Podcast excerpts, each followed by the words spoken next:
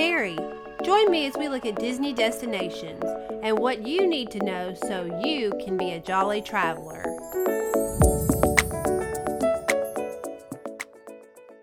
Hello again. Has it been a week already? The weeks seem like they just fly by the closer we get to the end of this year. 2021 is soon to be upon us as we enter fall of 2020. I hope you have had a fabulous week, and I want to talk to you today about my favorites. Now, I want to start this off by saying with Disney, there are so many different choices. Disney has over 30 different properties to choose from there are countless number of food opportunities. So there's a lot of choices when you decide you're wanting to go. I'm going to tell you some of my favorite things and why, but I want you to keep in mind everybody's different and what is my favorite may or may not be your favorite. If you're planning on going to Disney, that's why a travel advisor can be so helpful because what we do is we don't plan the trip for us if we did, that would be really boring because we'd be planning the same things over and over and over again. The beauty of it is we listen to you. What is your price point? What are you looking to get out of your vacation? what is most important to you and your family.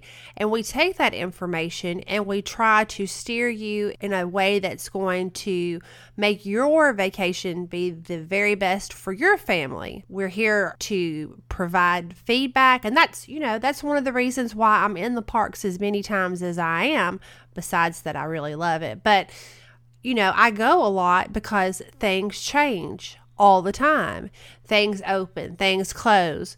And so it's ever changing. And that's why it's so important for me to go and be able to report back my experience on different things. Let's take a restaurant. I could go to a restaurant and it not be my very favorite thing, but it, when listening to a client, I can hear what they're saying and know that that's going to be the perfect fit for them. This is just the Mary's favorite things. I'm going to tell you my favorite places to stay, my favorite restaurants in the parks, and then you can take that and think about if that's something that is what you're looking for. You might have something totally different in mind, and that's okay. That's why Disney makes all the different choices available because everybody's different. Let's start off with resorts because if you're going to Disney, you have to have a place to stay. Disney has three categories of resorts and they are exactly what they sound like. You have value resorts, you have moderate resorts, and you have deluxe resorts. Value resorts are going to be your lower priced resorts as opposed to the moderate and the deluxe resorts. Moderate resorts are going to be right there in the middle, and then you have deluxe, which is going to be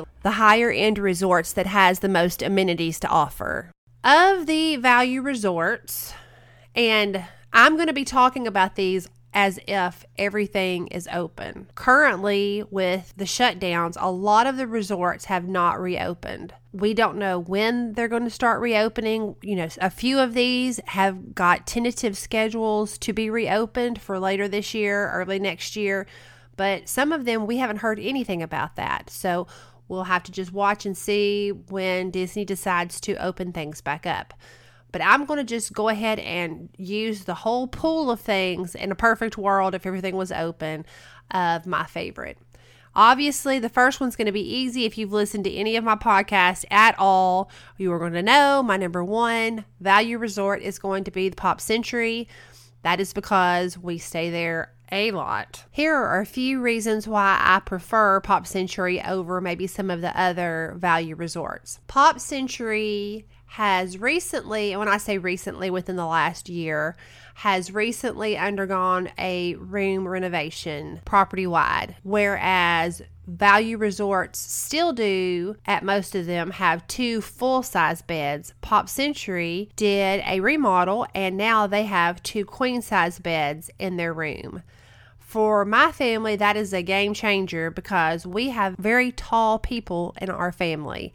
And just that difference of having a queen size bed over a full size bed makes sleeping much better. Along with those new rooms, they are also one of the resorts that has the ability to take the Skyliner transportation to and from Hollywood Studios and Epcot. Our family loves the Skyliner. We think it's like the ride before you get to the rides. And so we really enjoy having that option available to us. And we can also easily move from Pop Century to Caribbean Beach or the Riviera if we choose to. So Pop is my number one pick for Value Resort. Now, if we move to moderate resorts, the one I'm going to tell you about is currently not open, but it is my favorite, and that would be Port Orleans French Quarter. The difference between value and moderate, the main difference are two things. Number one, once you get to moderate resorts, you're going to have a water slide feature at your pool where you do not have water slides at the value resorts. If you're a pool person, if you're a slide person, this might make a big difference. Also, once you go from a value resort to a moderate or deluxe resort, value resorts only have a food court available for resort dining. Once you move to a moderate, you're going to have a choice of a quick service, food court, or a table service, or sometimes multiple table service uh, restaurant options. That's the big difference. Plus, you you get some other little extra added little special touches going from value to moderate. But my favorite moderate resort is Port Orleans French Quarter. The reason for that is because some of the moderate resorts are very large. They are they're really large. There are some that are even so large that they have an internal bus system that makes multiple stops around the resort before they go to the parks because they're so big. French Quarter is by far the smallest moderate resort that Disney has. So I like the walkability. I like that no matter what your room category is, there's not a long walk to get to the center of the resort to get to the buses at the resort. So I really enjoy that. I enjoy that at that resort, you also have the option of taking a boat ride to Disney Springs. So instead of having to take a bus, you can take the, the little water taxi or little boat. As I said, currently none of that is operating, but in a perfect world, that was happening at French Quarter. Probably the biggest thing for me, if I'm just being completely honest, that I love about French Quarter is that in their food court, they have fresh, made to order beignets, and they are so fabulous. When I stay at French Quarter, I make it a point to have a beignet a day. I think they should change the saying to an apple a day keeps the doctor away. I would say a beignet a day keeps the doctor away because they are so fabulous. Now, this is where it gets a little tricky. Deluxe resorts. I have three different ones, but they are all my favorites for different reasons. So I think if I had to just name one, like if you twisted my arm and I had to name one, it's going to be Disney's Polynesian Resort. I think because it is one of the originals resorts that was built when Disney World first opened in 1971. It's the one that I remember staying at my first trip to Disney World when I was a little girl.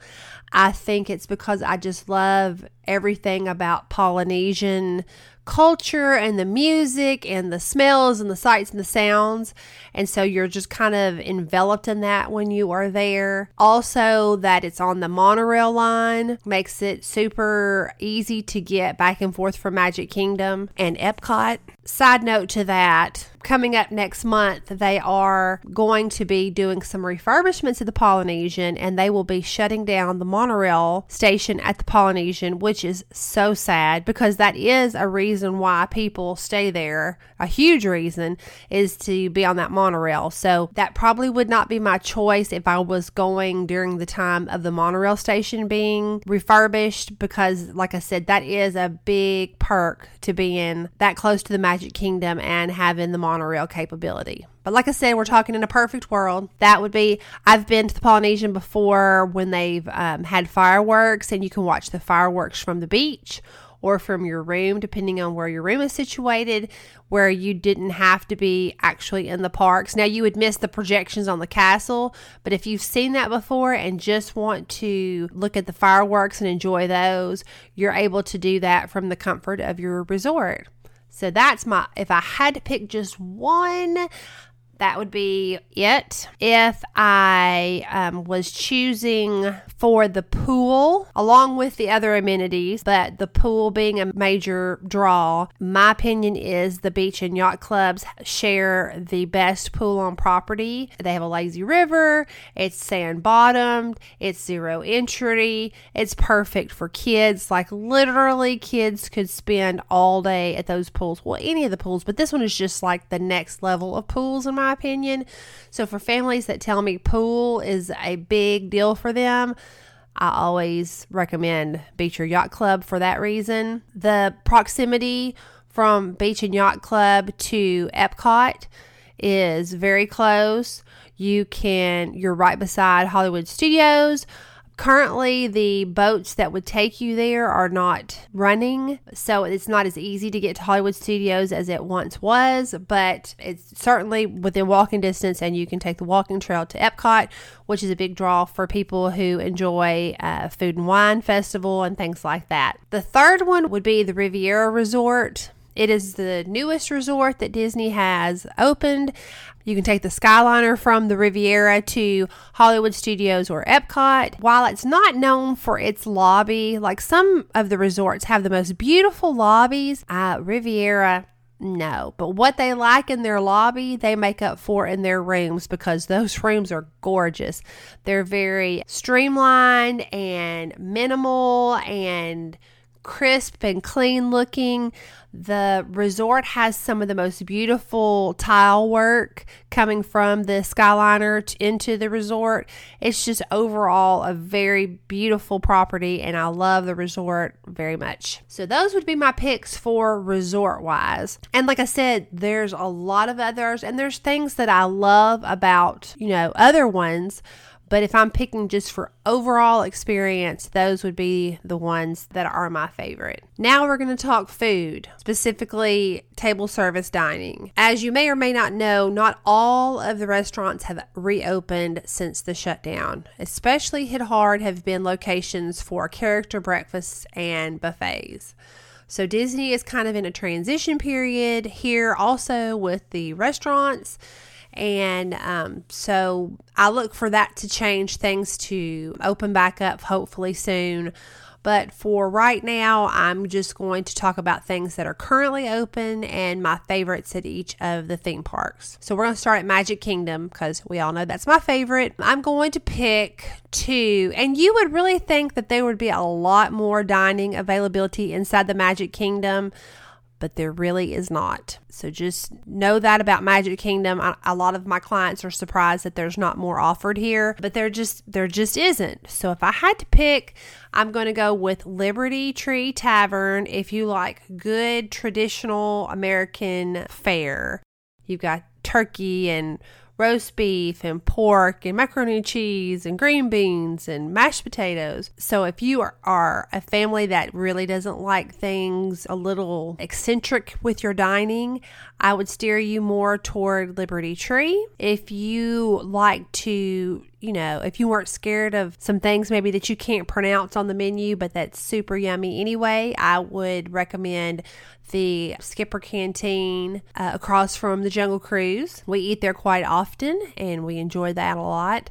At Epcot, Via Napoli, which is Italian, we've talked about it and bringing the pizza out on a cart. What's not to love there? If you're going to go on a super splurge, and when I say super splurge, it's pricey. We love Le Cellier in Canada. It is a steakhouse, and we ate there last year on Christmas Day. And that was, we all obviously have steak. They have poutine. If you like Brussels sprouts, they had a great Brussels sprouts dish. It's really good. I prefer the food much more to the restaurant decor because I mean it is called Le Cellier translation cellar. So you do feel like you're kind of in a dark cellar. I mean, that's what it is. But I can overlook that for a good steak any day. So Le Cellier, like I said, it is a little on the pricey side, but it is very delicious. And let's see, if I had to pick another one, let's do a character meal. Garden Grill has good food, and that is with um, Mickey and Chip 'n' Dale and Pluto. And it's like no frills American food as well. Salad, beef, turkey, mashed potatoes, macaroni and cheese, and veggies. Nothing weird, nothing that's going to scare you off and think, what am I eating? Just some good old American cooking that everyone loves. So that would be my Epcot picks. Hollywood Studios, Sci Fi Dining. We've talked about it. I love that restaurant as well as 50s Prime Time. I love it more than my son. He likes the food there, but he does not like getting heckled by the wait staff. But I always think it is such a fun time. And Animal Kingdom, now here's the one, man. Animal Kingdom is on the struggle bus with some table service restaurants. There's not a lot to pick from out there. So, honestly, if I'm honestly telling people, if they ask me, what would you recommend at Animal Kingdom right now? I'm going to say, eat quick service. Eat some Satu'li's Canteen. Go to the Flame Tree Barbecue. Other options there, but and Yak and Yeti is good. Yak and Yeti is, uh, if you think you know, Pan Asian, it is good, but I'm going to save my money to eat at some of these other places if I'm on a limited budget. I'm going to forego the sit down dining at Animal Kingdom and use it somewhere else. There's also some great restaurants that are at the resorts. Some have reopened, some have not. There are those options as well that's just few and far between. I know we've talked about in past episodes Topolino's breakfast being my favorite. That's a character meal. It is proven so hard to get reservations for that. I think because number one, it's so good. Number two, people are finding out about it now. And number three, it's one of only a handful of places where you can see characters uh, with your dining experience now. So that reservation is really, really, really hard to get now. Some of you may or may not know at the current time, Ohana at the Polynesian has not reopened. Sadness. Sadness from around the world has been heard from Ohana being shut down. That's a crowd favorite of so many of my clients and myself as well. When we were there in the summer, Ohana um, was not open. So we decided to try Kona Cafe, which is also at the Polynesian Resort. And we had eaten breakfast there before, and it's delicious. For sure, you must go to breakfast at Kona. But now I'm here to tell you that our dinner there was equally as delicious.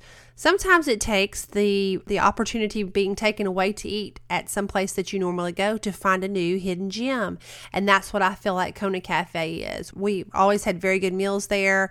They have a wide array of different things to eat, but it's more, I would say, kind of a, an Asian flair to it as well. At Olivia's Cafe at Old Key West Resort, that is a cute little hidden gem there. They have some great dining options, and we ate there for lunch, and everything we had, everybody had something different, and everything was wonderful. When you go to Disney, yes, go to the theme parks, have great meals there. But if you have, you know, an off day that you're not going to the parks, or you have a park that you're going to and the hours are still shortened, take that opportunity, book a dinner Go someplace you've never been. Try something new that you've never tried before. You never know. It might be the game changer for you and your family. I think sometimes we get so scared that we're going to miss something that we know we love for the fear of what we don't know that we just kind of stay in our same little boxes.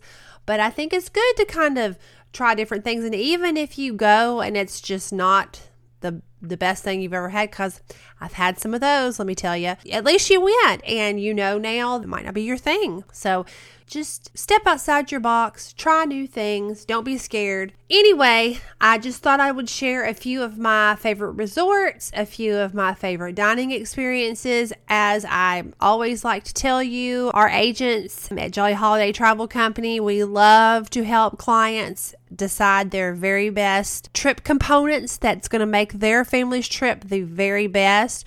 We always give suggestions and things to think about, but it is your vacation. We never cookie cutter anybody's trip and make everybody's the same. Everybody's is different because every family is different and what's important to families are different. So that's the wonderful thing about entrusting someone to help you with your vacation, someone that has lots of experience and knowledge about Disney. Like I said, you could have gone to Disney 20 years ago and what was the best thing that you ever had in the world 20 years ago might be the worst thing now. Things change. So we're always here to help people. We would love to, you know, talk with you to book your trip. Our services are always 100% free to our clients and your support of our small company and our agents mean the world to us. So thank you so very much. And until next week, when we find out more Disney happenings, I just want to challenge you to be the magic in somebody's week this week and show kindness every day. Have a good one. Thanks for joining me. I'm so grateful for our community.